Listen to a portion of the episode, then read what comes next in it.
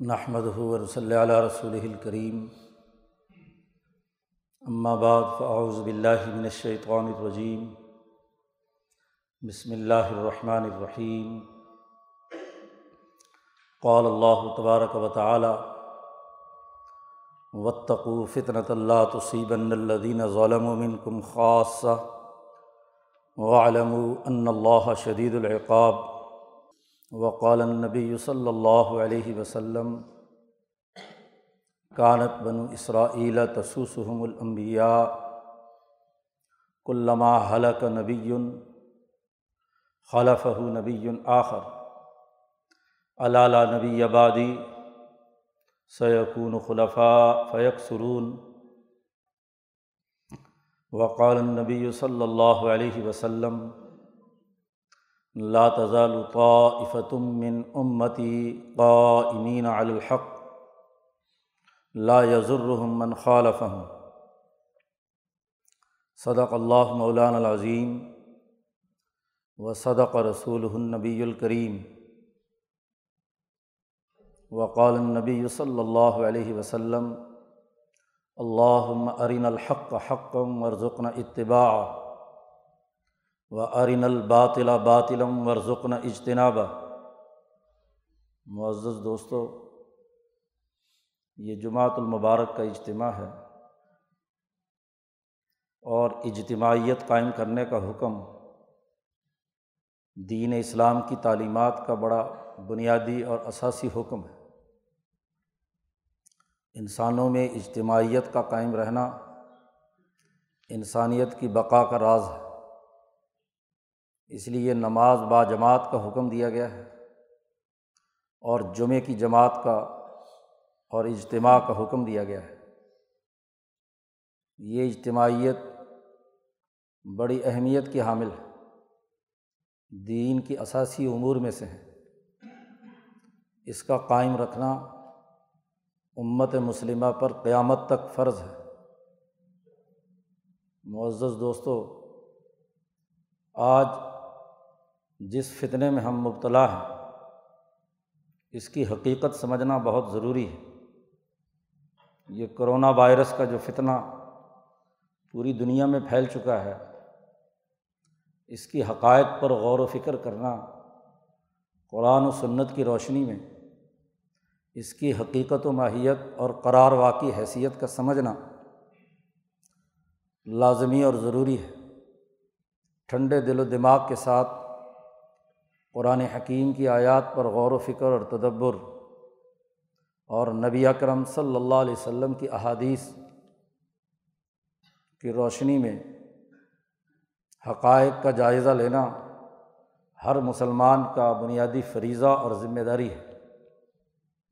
یہ اس لیے بھی ضروری ہے۔ مسلمان معاشروں میں بالخصوص اور دنیا بھر میں بالعموم انتہا پسندی کے بہت سے مظاہر اور رویے ہمارے سامنے پائے جاتے ہیں۔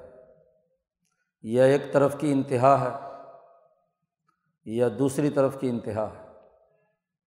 دین جو امت وسط بنانا چاہتا ہے، ایسی معتدل امت جو ہر پیش آمدہ معاملے میں متوازن، بہتر اور عمدہ رائے قائم کرتی ہے اور اس پر عمل کرتی ہے، اسے ہم نے ختم کر دیا۔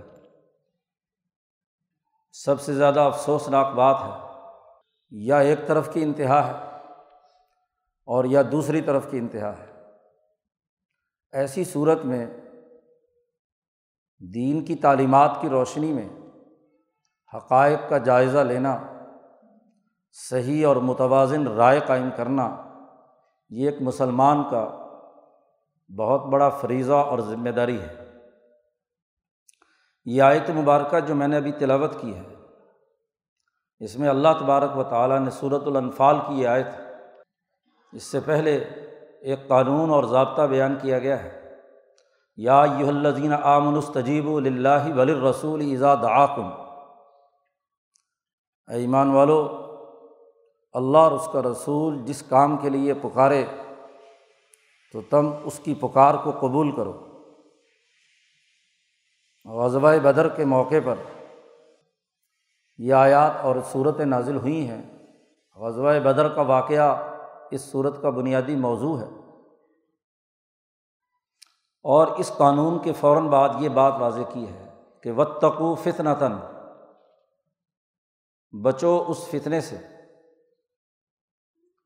اس فتنے سے بچو جو صرف تمہارے ظالموں تک ہی نہیں پہنچے گا، بلکہ مظلوموں تک بھی رسائی حاصل کرے گا۔ وطقو فتنتاً لاتوسیبن الدین ظالم من کم خاصہ تم میں سے خاص ظالموں تک ہی محدود نہیں ہوگا، بلکہ تم تمام تک پہنچے گا۔ بالخصوص ان کے لیے جو ظالم نظام ظالم کرداروں کی مزاحمت کے حوالے سے مداحنت اختیار کرتے ہیں۔ مفسرین نے عیسائیت کی تشریح میں لکھا ہے کہ جو لوگ ظلم کے سسٹم کو سمجھنے کے باوجود اس کے بارے میں حق بات بیان کرنے اور مزاحمتی شعور نہ رکھنے کے حوالے سے دین میں مداحنت یعنی حق بات کو بیان نہ کرنے کے مرض میں مبتلا ہوں گے، یہ فتنہ ان تک بھی پہنچے گا۔ ظالم تک تو پہنچے گا ہی کہ ظالم نے ظلم کیا ہے۔ لیکن وہ مظلوم جو اس فتنے میں ان ظالموں کے اعلی کار بن کر ان کے ظلم کا پرپگنڈا کریں گے یا ان کے ظلم کے خلاف چپ رہیں گے۔ یہ فتنہ انہیں بھی اپنی لپیٹ میں لے لے گا۔ صحابہ کہتے ہیں کہ اس آیت کا مطلب ہمیں فتنہ عثمان میں سمجھ میں آیا۔ جب حضرت عثمان کی شہادت ہوئی، اس سے پہلے ہمیں اس مطلب ہی نہیں سمجھ آ رہا تھا کہ کون سا فتنہ ہے جو صرف ظالموں کو نہیں، تمہیں بھی ملے گا۔ مسلمانوں سے کہا، یہ آیت مبارکہ ان منافقین اور کم سمجھ مسلمانوں کے بارے میں نازل ہوئی تھی کہ جو دشمن کے پراپگنڈے کا اعلی کار بن جاتے ہیں۔ ظالموں کی نمائندگی کفر کی وجہ سے نہیں نہ سمجھی اور بے وقوفی کی وجہ سے کرتے ہیں۔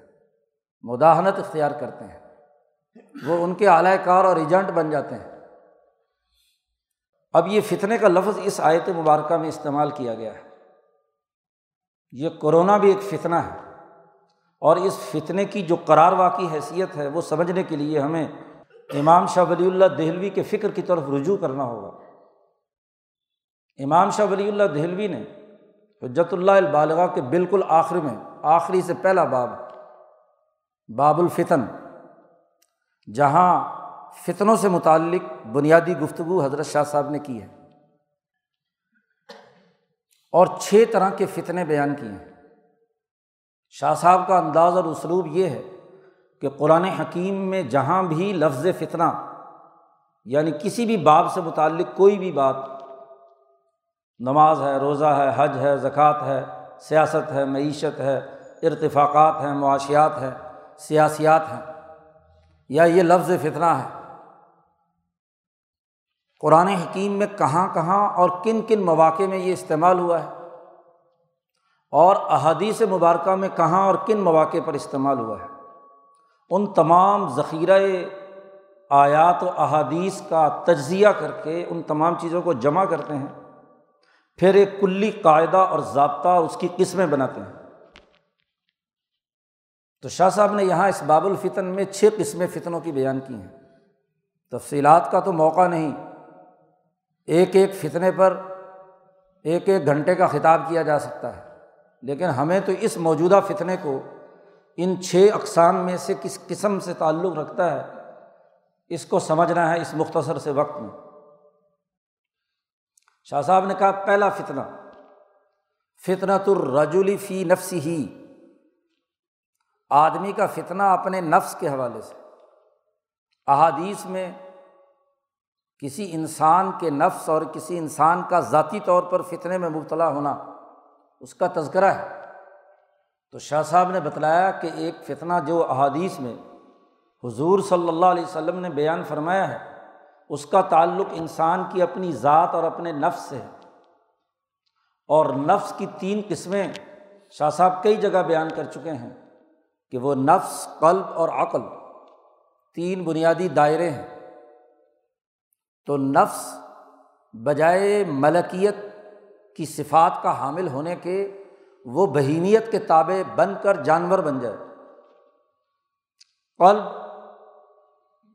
اپنے ارادوں اور عزائم میں اللہ اور اس کے رسول اور فرشتوں کی اطاعت کے بجائے ظالموں اور جانوروں کی اتباع کرنے میں لگ جائے۔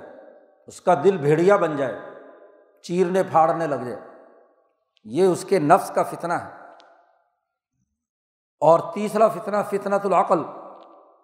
کہ اس کی عقل مفلوج ہو جائے۔ گرد و پیش کے حقائق کا تجزیہ کرنے کی اہلیت اور صلاحیت ختم ہو جائے۔ گویا کہ شعور ذات سے محروم ہو گیا۔ وہ لائی لگ ہے۔ جو بھی اس کی عقل کو دھوکہ دے کر کہیں لے جائے، چل پڑتا ہے۔ جو بھی اس کے ارادوں کو بدل دے، اپنے مقاصد کے لیے ارادے بدل لیتا ہے۔ جو بھی اس کے نفس کو کسی خواہشات، شہوات اور درندگی کے لیے استعمال کرنا چاہے تو وہ اس کا نفس ادھر چل پڑتا ہے۔ یہ فطنت الرجلی فی نفس ہی پہلا فتنہ۔ دوسرا فتنہ جو نبی کرم صلی اللہ علیہ وسلم نے بیان فرمایا کہ فطرت الرجلی فی اہل ہی شاہ صاحب نے کہا اس فتنے کا تعلق گھریلو نظام کے ساتھ ہے۔ دوسرا فتنہ، میاں بیوی کے تعلقات کے اندر فتنہ پیدا کر دے۔ شیطان آ کر میاں بیوی میں تفریق پیدا کرے، ایک دوسرے میں لڑائیاں پیدا کرے، حتیٰ کہ طلاق تک نوبت پہنچا دے۔ طلاقیں کثرت سے ہونے لگ جائیں۔ جو بنیادی اکائی ہے سماج کی تشکیل کی، خاندانی نظام وہ ٹوٹ پھوٹ کر بکھر جائے۔ یہ دوسرا فتنہ ہے۔ اس کی تفصیلات بھی بہت کچھ کی جا سکتی ہیں۔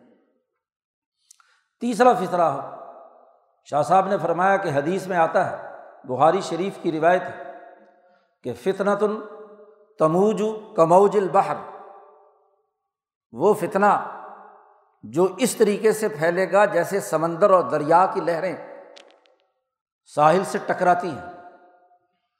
دریائی لہریں جیسے ٹکراتی ہیں، ایسے ہی پورے اجتماع کو وہ ہلا کر رکھے گا۔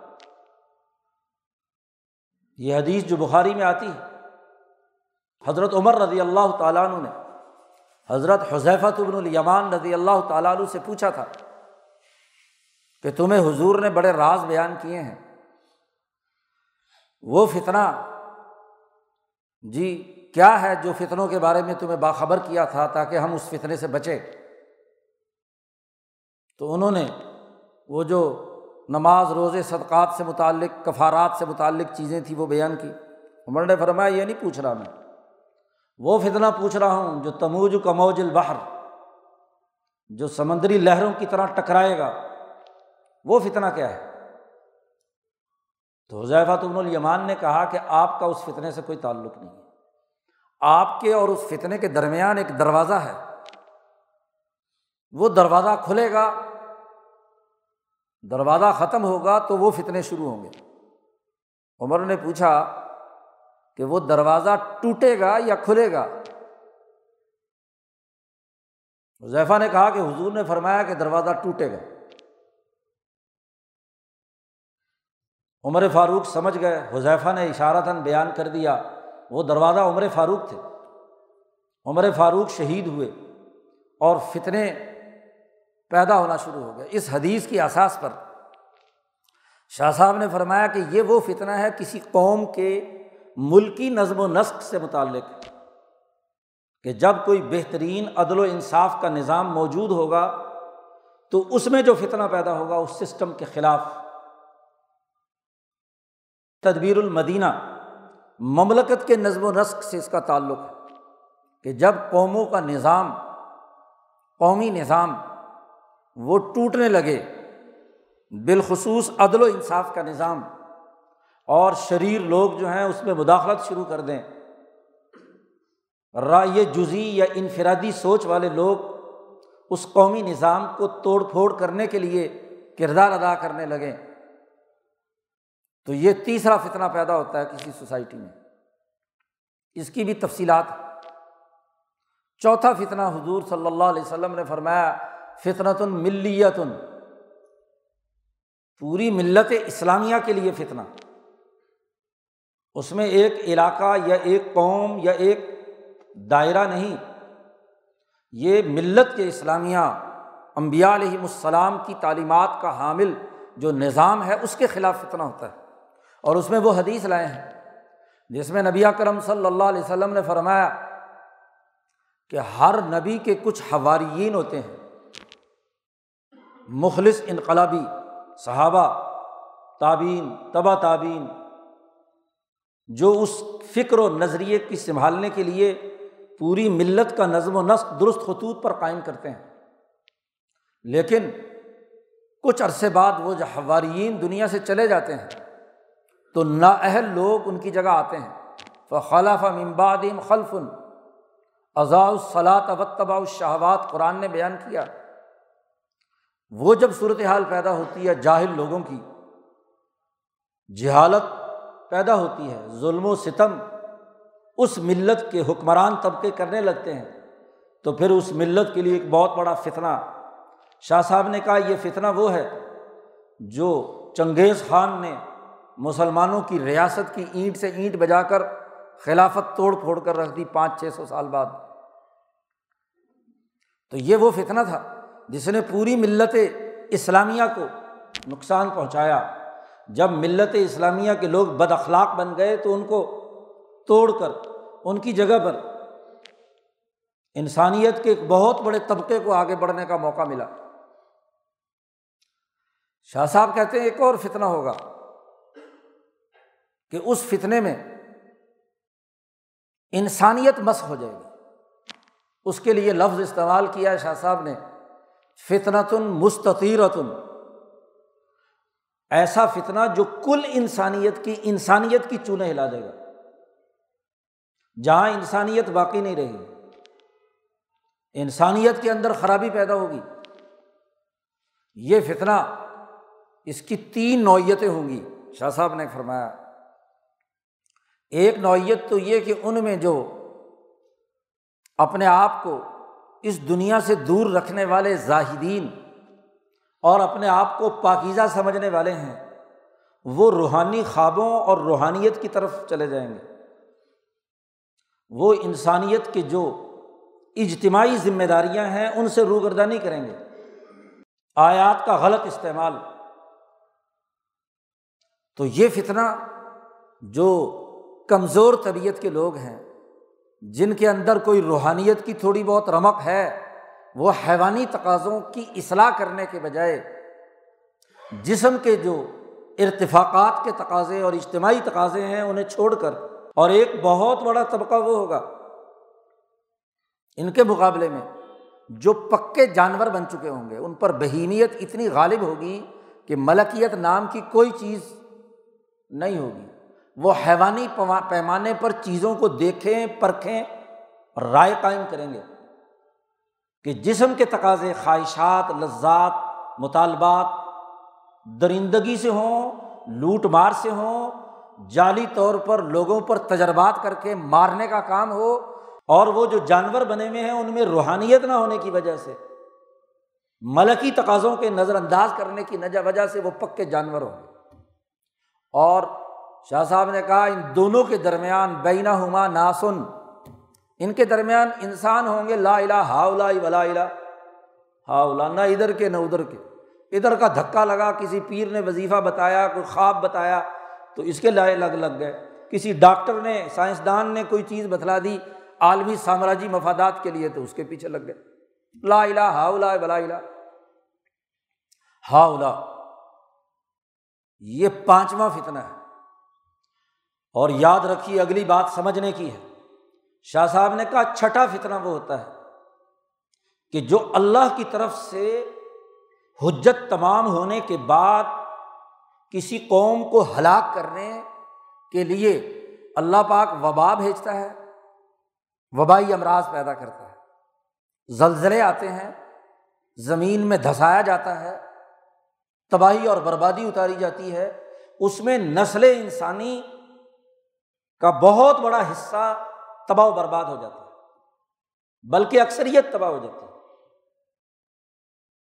جیسے موسا علیہ السلام کے زمانے میں موسا علیہ السلام نے فرعون اور اس کی پوری قوم پر جب حجت تمام کر دی، کوئی ان کی عقلی دلیل ایسی نہیں تھی جس کا جواب نہ دے دیا ہو۔ لیکن جب نہیں مانے تو وبا پھوٹی۔ جی کبھی جوؤں کی، کبھی خون کی، کبھی مینڈک ٹر ٹر کر رہے ہیں، کبھی کوئی اور عذاب ان کے اوپر آ گیا۔ فارسلنا علیہ مطوفانہ ول جرادا ول کملا و ودما آیات مفصلات۔ یہ عذاب آنے شروع ہوتے ہیں۔ یہ اس وقت ہوتا ہے کہ جب انسانیت ایسے درجے پر پہنچ جاتی ہے کہ حجت کے قائم ہونے کے باوجود بھی اس کو تسلیم کرنے کے لیے تیار نہیں۔ اور نبی اکرم صلی اللہ علیہ وسلم نے فرمایا کہ یہ اجتماعی ہلاکتیں گزشتہ قوموں میں آئیں۔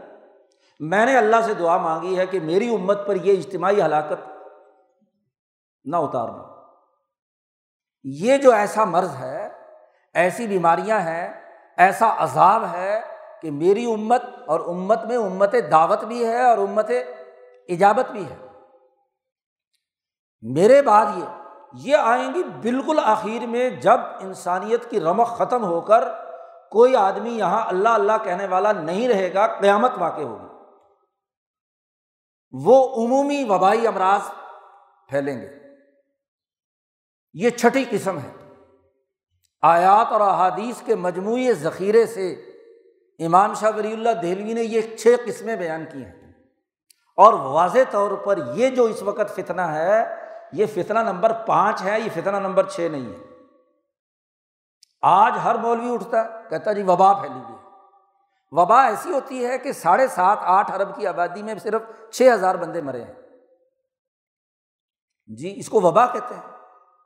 پھر یہ وبا کیا انسان نما درندوں اور شیطانوں کی پیدا کرتا ہے؟ ہمیں اس سے غرض نہیں، ورنہ دنیا میں تو سارے کام اللہ سے ہی ہوتے ہیں۔ فرد کو بھی فتنا آئے گا تو اللہ کے حکم کے بغیر ہو سکتا ہے۔ جی کسی قوم پر آئے گا، ہر چیز اللہ کے حکم سے ہوتی ہے۔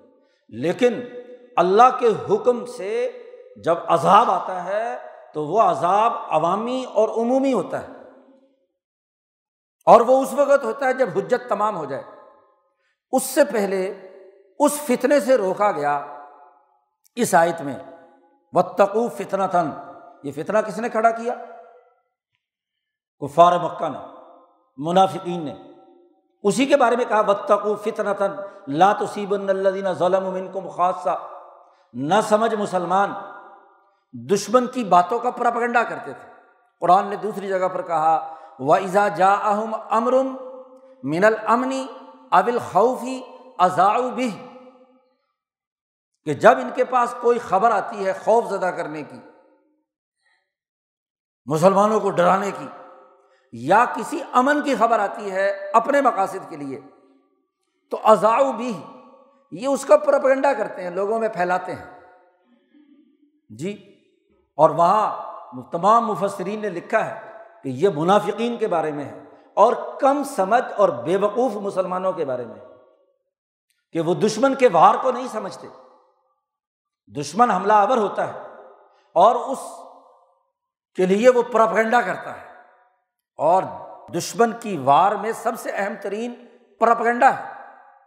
تو ایزا جا امرم کوئی بھی امر ان کے پاس آ گیا، امن کا یا خوف کا ازاؤ بھی اسے یہ پراپگیٹ کرتے ہیں، پھیلاتے ہیں، خوف بیچتے ہیں، خوف فروخت کیا جاتا ہے، اس کے ذریعے سے کاروبار کیا جاتا ہے بزنس کیا جاتا ہے۔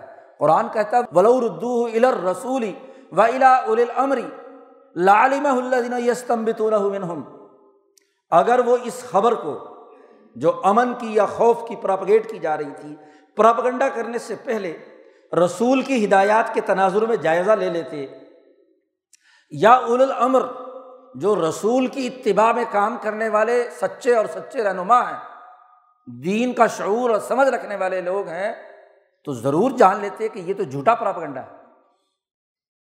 یہ تو خوف پھیلایا جا رہا ہے۔ خوف کے نام پر لوگوں کو بے وقوف بنایا جا رہا ہے۔ آپ دیکھیے، یورپ کی تاریخ ہے، برطانوی سامراج کی، یورپین بھیڑیوں کی۔ سترہ سو ستر میں وہ بولے کتے پر تجربہ کر کے مروانے کی کہانی جو ان کے اپنے انگلش ادیب نے بیان کی ہے کہ ہر دس سال بعد یہ کسی نہ کسی مرض کی دہشت گردی فروغ دے کر اس کے ذریعے سے کاروبار کرتے ہیں۔ برطانویوں کو یہ مسئلہ ہے تو یہ یورپین بھیڑیے جب سے انسان دشمن پوری دنیا پر مسلط ہوئے ہیں، یہ اس طرح کی بیماریاں، اس طرح کے پرپگنڈے دنیا پر مسلط کرنے کے لیے یہ کاروبار کرتے ہیں۔ ایک خود وہ تمام کیمیائی ہتھیار بناتے ہیں اور ایک پھر میڈیا بار کے ذریعے سے جھوٹا پرپگنڈا کرتے ہیں۔ جنگ عظیم دوم ہمارے سامنے نہیں ہے۔ آج وہ تمام کیمیائی ہتھیار جو برطانوی سامراج اور اتحادی قوتوں نے جرمنی کے خلاف اور ترکی کے خلاف استعمال کیے وہ آج تاریخ کا حصہ نہیں ہے۔ ہر پانچ، دس سال کے بعد تباہی بربادی نہیں اتاری گئی۔ آج امریکہ معافی مانگتا ہے کہ ہم نے افریقہ کے اندر بہت سے کیمیائی وائرسز کا ہم نے تجربہ کیا، ہم معذرت کرتے ہیں۔ کیا معذرت؟ ہے جی کوئی نہ کوئی اپنے مفاد کا حصول کیا تھا۔ تو یہ پوری تاریخ ہے اس انسانیت دشمن طاقتوں اور قوتوں کی۔ اور اس میں سب سے بڑا ہتھیار پراپگنڈا ہے۔ قرآن نے نقشے کے ساتھ کھول دیا کہ یہ کم سمجھ مسلمان اور منافقین ان کے جھوٹے پراپگنڈے کو امن کا ہو یا خوف کا ہو یہ پھیلاتے ہیں، خوب فروغ دیتے ہیں۔ جی آج کہا جاتا ہے کہ جی مرض تھا، وبا تھی، چینوں والوں نے قبضہ کر لیا۔ چینوں والوں نے فتح حاصل کر کے کل ان کے سارے ڈاکٹر وہان سے چلے گئے۔ کیوں چلے گئے؟ وہاں کوئی میڈیا نہیں تھا، وہاں لوگوں کو خوف زدہ کرنے والا کوئی پراپگنڈا نہیں تھا۔ انہوں نے سب سے پہلے اس خوف پیدا کرنے والے کے اوپر چھاپا مار کر اس کو کنٹرول کیا۔ پہلی چیز، نفسیاتی جو وار ہے اس کو روکا۔ پھر اس پورے دورانیے میں کہیں نہیں کہا کہ یہ امریکہ نے حملہ کیا کیوں؟ دشمن کی بات کا پرپگیٹ کرنا کہ دشمن نے ہم پر وار کیا ہے، حالت جنگ میں یہ مورال گرا دیتا ہے۔ علاج معالجے کو کیا ہے؟ روک دیتا ہے، نفسیاتی پستی کے اندر پیدا کر دیتا ہے۔ انہوں نے کہا، بس ٹھیک ہے، مرض ہے، ہم مرض کا مقابلہ کریں گے۔ اور جب مکمل طور پر قابو پا لیا، تو اب انہوں نے کھل کر وہ ساری ویڈیو، ساری چیزیں دنیا کے سامنے رکھ دی کہ یہ بدماشی ان امریکی فوجیوں نے کی ہے جو وہاں سے مشقوں کے لیے وہاں آئے تھے۔ اور وہ اٹلی سے آئے ہوں یا وہاں سے آئے ہوں، یورپی یونین کے فوجی ہوں ان کے ذریعے سے یہاں یہ بیماری مسلط کی گئی۔ قومیں خوف بیچتی نہیں ہیں، خوف کو کنٹرول کرتی ہیں۔ یہ مولوی اور مفتی کہتے ہیں کہ جی حضور نے فرمایا تھا اعلیٰ سلوفی رحال حدیث پیش کی جا رہی ہے۔ کہ حضور نے فرمایا تھا، مؤذن سے کہا تھا کہ لوگوں اپنے خیموں میں نماز پڑھ لو۔ یہ کس وقت کا معاملہ ہے؟ ایک ایسے جنگل میں سفر کی حالت میں تھے۔ ایک ایسے جنگل میں جہاد سے واپس آ رہے ہیں۔ ساری رات موسلا دھار بارش ہوتی رہی۔ اور اس پورے علاقے میں صحرا میں اتنا کیچڑ ہو گیا کہ چلنا دو بھر ہو گیا۔ فجر کی وقت میں بارش بھی شدید ہے، ایک جگہ پر اکٹھا ہونا بھی مشکل تھا۔ اس وقت حضور نے فرمایا کہ بلال سے کہ اذان کے وقت کہہ دو کہ ہر آدمی اللہ سلو فی رحال، اپنے اپنے خیموں میں نماز پڑھ لیں۔ اور وہ خیمے کسی کا اکیلا نہیں تھا، بڑے بڑے خیمے ہیں۔ ہر خیمے میں لوگوں نے اپنی اپنی نماز پڑھی جماعت کے ساتھ۔ جب انسانوں پر حیوانیت اور درندگی چھا جائے تو وہ اس طرح کے خوف زدہ ہو جاتے ہیں۔ آج یہ بات طے ہو چکی ہے کہ یہ حرام خوری سے وائرس پھیلتا ہے۔ شراب ہو، جانور، وہ جن کو نبی اکرم صلی اللہ علیہ وسلم نے حرام قرار دیا ہے، ان کے ذریعے سے یہ وائرس پھیلتا ہے۔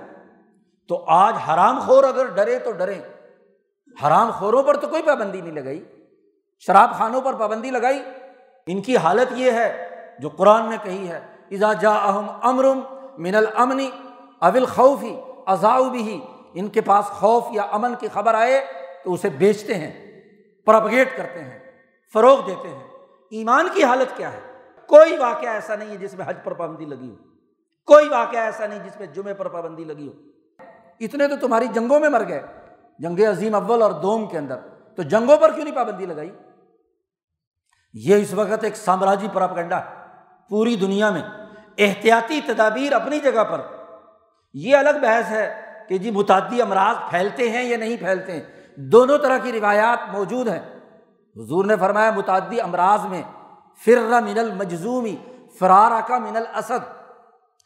کوڑی مرض سے ایسے بھاگو، کوڑی سے جیسے شیر سے بھاگتے ہو۔ ایک روایت میں یہ بھی ہے۔ اور ایک روایت میں یہ بھی ہے کہ نبی اکرم صلی اللہ علیہ وسلم نے اسی کوڑی کے ساتھ بیٹھ کر ایک ہی پلیٹ میں کھانا کھایا۔ جی۔ حضور صلی اللہ علیہ وسلم نے یہ بھی فرمایا کہ اپنے اونٹ کو خارشی اونٹوں کے ساتھ مت باندھنا۔ خارش اسے نہ لگ جائے۔ اور جب ایک دیہاتی آیا اور اس نے کہا جی میرے اونٹ کو خارش پڑ گئی، اس لیے کہ فلانا اونٹ جو تھا، اس کی صحبت میں وہ میرے اونٹ رہے تھے۔ اس کی وجہ سے وہ مرض لگ گیا۔ تو حضور نے سوال کیا اس سے دیہاتی سے کہ، فمن اجرب الاول جو پہلا اونٹ تھا، سب سے پہلا اونٹ جس کو وائرس لگا تھا، اس کو خارش کہاں سے لگی تھی؟ کس نے لگائی تھی؟ تو لاجواب ہو گیا۔ وہ کس کی صحبت میں بیٹھا تھا؟ اگر متعدی ہونے سے مرض پھیلتا ہے۔ یہ الگ بحث ہے کہ متعدی مرض ہے یا نہیں، اور ہے تو اس دونوں چیزیں حضور نے بیان فرما کر اعتدال کی بات کی ہے کہ جس کی طبیعت کمزور ہے، جس کی طبیعت میں ضعف ہے، جو بوڑھا ہے، بچہ ہے اس کو چونکہ وائرس اثر انداز ہوتا ہے، اس لیے اس کو احتیاط کرنے کی ضرورت ہے۔ اور جو لوگ طاقتور ہیں، بہادر ہیں ہاں جی صحت مند ہے ہاں جی وائرس کا مقابلہ کر سکتے ہیں، وہ اگر کوڑی کو اور ایسے امراض کو چھوڑ کر بھاگ جائیں تو اس بیچارے کا علاج کون کرے گا؟ جی تو اعتدال اور توسط کا جو دین ہے، یہ بحث الگ ہے اپنی جگہ پر۔ احتیاطی تدابیر اختیار کرنی چاہیے۔ لیکن احتیاطی تدابیر کے نام پر خوف اور پرپگنڈا پھیلانا اور اس کے نتیجے میں اپنے کاروبار اور مفادات۔ اب ویکسین آئے گی اس کو مہنگے داموں میں۔ امریکہ نے تو صاف طور پر اس کمپنی کو بلا کر کہا کہ جی آپ یہ ہمیں دے دیں۔ جی ہمارے لیے صرف بنائے امریکیوں کے لیے، باقیوں کے لیے نہ بنائے اور یہ بایولوجیکل وار صاف واضح ہو رہی ہے کہ جب دنیا کا بدماش ترین شیطان میڈیا کے سامنے اس کو کسی ملک سے منسوب کر کے وائرس قرار دیتا ہے، چائنیز وائرس امریکی وائرس کیوں نہیں ہو سکتا؟ تاریخ تو تمہاری ہے کہ تم جنگ عظیم دوم سے اب تک لے کر دنیا میں وائرسز پھیلانے، ایٹم بم گرانے، لوگوں کو تباہ و برباد کرنے کی ایک پوری تاریخ رکھتے ہو۔ تو جرم تو تمہارا ہے۔ تو سامراجی پراپگنڈا جو خوف کا ہو یا امن کا، یہ پھیلانا منافقت ہے۔ اور قرآن نے دوسری جگہ پر منافقین اور ایسے ہی کم سمجھ مسلمانوں کے بارے میں صورت النور میں کہا کہ کیا ان کے دلوں میں مرض ہے؟ افی قلوبی مرض امر تابو ام یخافون یحیف اللہ علیہم و رسول بل الائی الظالمون۔ اصل بات کیا ہے؟ کہ ان کے دلوں میں مرض ہے، بیمار دل ہے ان کے، حیوانیت مسلط ہو چکی ہے، سرمایہ پرستی کی خواہشات ہے، پوری دنیا کی مارکیٹ کیپچر کرنے کا عمل ہے۔ ویسے تو چائنا پر فتح حاصل نہیں کر سکا تجارتی اور بنیاد، دوسری بنیادوں پر۔ تو دل کا مرض ہے اور بیماری ظاہر ہو گئی کہ اس چائنا کی معاشی ترقی کو روکنے اور جو اس کے اڑوس پڑوس میں ایران، پاکستان، ان ملکوں کا بیڑا غرق کرنے کے لیے یہ سارا کھیل رچایا گیا دنیا بھر میں۔ جی قرآن نے کہا، یہ تم خوف بیچتے ہو؟ یا شک ہے، یا دلوں میں مرض ہے، یا یہ ڈرتے ہیں اللہ کے انصاف سے؟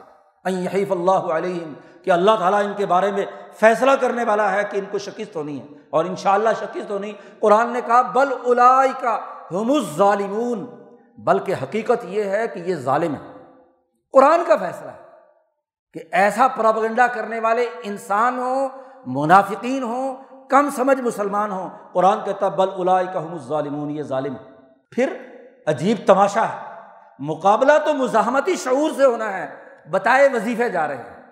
کیوں اگر یہ بالفرض وبا ہے، عذاب ہے، تو کیوں ہے؟ اجتماعیتیں توڑنے، حرام کھانے، رشوت لینے، لوٹ مار کرنے، بد انتظامی کرنے، سیاسی تباہی، بربادی اتارنے کی وجہ سے یہ عذاب ہے۔ اور عذاب ٹالنے کے لیے وظیفے بتا رہے ہیں، لا الہ الا انت سبحانہ کا انی کنت من الظالمین۔ یہ ظالمین کا پہلے تعین تو ہونا چاہیے کہ میں ظالم کس بات کا ہوں؟ ایک عام آدمی بیچارہ مظلوم، مزدور، وہ کا ظالم کیوں ہو گیا؟ جی وہ حکمران طبقہ ظالمین کے ظلم کی نوعیت تو بتلاؤ کہ کون سی ہے؟ ہر ایک کو وظیفہ بتا دیا ظالمین۔ یونس علیہ السلام سے ایک اجتماعی کام میں غفلت ہوئی۔ قوم کو چھوڑ کر مچھلی کے پیٹ میں چلے گئے۔ جی اللہ نے ان کی اس لفزش کی وجہ سے مجلس کے پیٹ میں تو ان کو آیا وہ دیکھو میں نے اجتماعیت کا کام توڑ دیا۔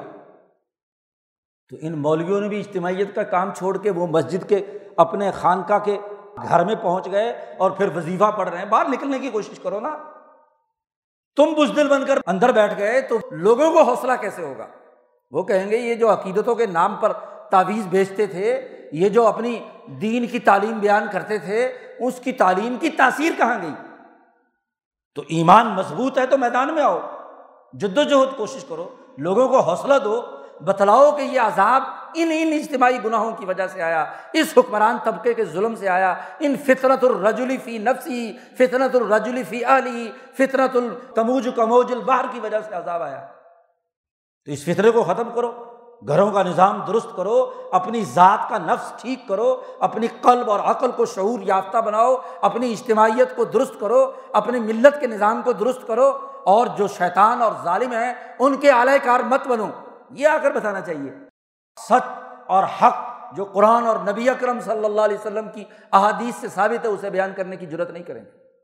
یہی وہ عمل ہے جس سے قومیں تباہ ہوتی ہیں کہ جب ان کے علماء بک جائیں، ان کے پیر جو ہے وہ وظیفے فروخت کرنے لگ جائیں، ان کے سیاست دان نااہل ہوں، کرپٹ ہوں، انسانیت دشمنی کے رویے اختیار کریں، تو فطرت المستطیرت فناس پوری سوسائٹی میں وہ فتنہ پھیل جاتا ہے۔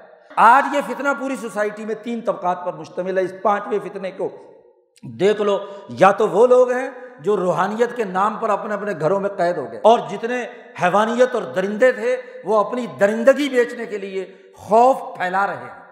سوسائٹی میں خوف کو فروغ دے رہے ہیں۔ اور باقی لوگ لا الہ ہاؤ ولا الہ ہاؤ نہ ادھر کے ہیں، نہ ادھر کے ہیں۔ مولوی پیر کی بات سنتے ہیں تو وظیفہ پہ وظیفہ مارنے لگتے ہیں۔ کیا فرض کو چھوڑ کر رزق حلال کو چھوڑ کر، رزق حرام کھا کر سینکڑی ساری رات وظیفہ کرتا رہے، تو کیا وہ آدمی اس سے وہ بلا ٹل جائے گی؟ کسی کا حق مارا، کسی مزدور کا ہاں جی مزدوری ماری، کسی مظلوم کی آہ سنی اور اس پر ظلم کیا اور وظیفے پہ وظیفہ وہ سارا قصیدہ بردہ پڑھ لے ہاں جی یہ آیت جو ہے، لا الہ الا انت، سبحانہ کی پڑھ لے، فلاں پڑھ لے، فلاں پڑھ لے، تو کیا اس کی نجات ہو جائے گی؟ ان سے اچھا تو ایک وہ بزرگ ہیں۔ جتنا ان کا نظریہ تھا اس کے مطابق انہوں نے بات کہی کہ انہوں نے کہا ایک آدمی نہ فجر کی نماز پڑھے، نہ عیشا کی نماز پڑھے، ساری رات لا الہ الا اللہ انتا پڑھتا رہے تو کیا اس کی بخشش ہو جائے گی؟ فریضہ تو چھوڑ دیا اس نے۔ اور فریضہ جماعت کے ساتھ تھا۔ وہ جماعت کا فریضہ تو چھوڑ دیا۔ گھر میں بیٹھے ہوئے وظیفے کھڑکا رہا ہے۔ کوئی عقل، کوئی شعور، کوئی دین کا فہم، جو دین پیدا کرنا چاہتا ہے۔ یہاں اس آیت سے واضح ہوا کہ لالمہ الدین یستم منہم، کہ جو معاملات کو درست طریقے سے مستمبت کرنے تفقع اور شعور، فقاہت دینی کے ساتھ سمجھ کر بات کرنے والے ہیں، ان کی اتباع کرنے کی ضرورت ہے۔ شعور پیدا کرنا ضروری ہے۔ اور اگر شعور نہیں ہے، تو اس کے نتیجے میں تو یہی زوال اور ذلت کی صورت ہے، جو اس وقت پوری سوسائٹی میں وبا کے طور پر پھیلی ہوئی ہے۔ تو معتدل اور متوازن راستہ یہ ہے کہ جو یہ بیماری یہ دشمن کا وار ہے، یہ کیمیائی وار بھی ہے بایولوجیکل وار بھی ہے اور میڈیا وار بھی ہے۔ اس کا مقابلہ شعور اور ہمت سے کرنا چاہیے۔ ایک آفت انہوں نے مسلط کر دی اور وہ تمام احتیاطی تدابیر جو بتلائی جا رہی ہیں، ماہرین ڈاکٹر بتلا رہے ہیں، وہ تمام تدابیر بھی اختیار کرنی چاہیے۔ حضور نے تو فرمایا کہ ہر تھوڑی دیر بعد ہاں جی آپ باوضو رہو بلکہ حضور نے فرمایا۔ جی اور ایک وضو وضو خفیف بھی ہے کہ اگر آپ باقی پورا وضو نہیں بھی کرنا چاہتے تو وضو خفیف کہتے ہیں چہرہ دھو لو اور یہ ہاتھ دھو لو۔ جی یہ تو ہر حال میں کیا جا سکتا ہے؟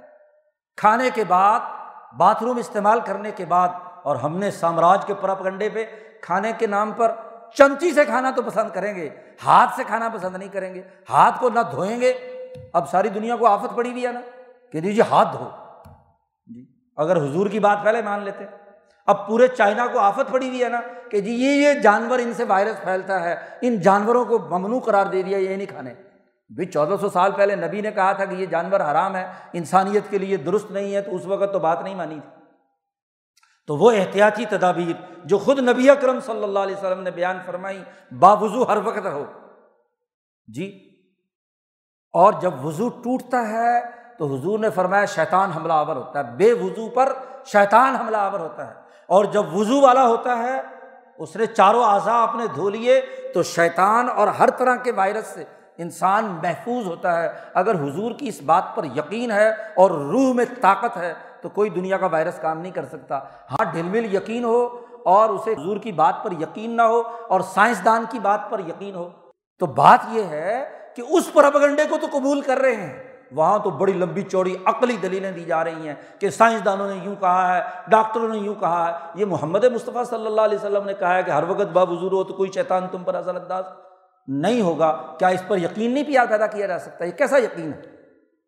یقین کامل ایک نتیجہ پیدا کرتا ہے اور اس نتیجے کے لیے طاقت اور قوت ہے۔ اور اگر خوف مسلط کر لو گے تو خوف زدہ آدمی خواہ کتنے ہی وظیفے پڑے اس خوف سے ہی مر جائے گا۔ اس لیے خوف ختم کرو۔ ان آیات سے معلوم ہوا، تدابیر اختیار کرو، احتیاط کرو، لیکن ایمان پیدا کرو۔ ہاں جی یہ شک اور یہ جو خوف اور یہ دلوں کے مرض کی حالت ختم کرو۔ ذکر اذکار کرو تصویحات کی پابندی کرو۔ جو حضور نے مصنون چیزیں بیان کی ہیں، وہ انسانیت کی ترقی اور بھلائی کے لیے ہیں۔ ان کو اختیار کرو۔ باوضو رہو تلاوت کرو، ذکر کرو، اللہ سے تعلق قائم کرو، قلب میں شعور پیدا کرو، عقل پیدا کرو، معاملات کو درست تناظر میں سمجھو، تو کوئی شیطان اللہ کی طاقت اور اللہ کے ایمان اور اللہ کے کلام سے زیادہ طاقتور نہیں ہو سکتا۔ اس کا مقابلہ کرنے کی ضرورت پیدا کرو گے، عقل و شعور پیدا کرو گے، تو یہی دنیا کی کامیابی بھی ہے اور آخرت کی کامیابی بھی۔ اللہ تعالیٰ ہمیں سمجھ نصیب فرمائے وہ آخر و الحمد للہ رب العالمین۔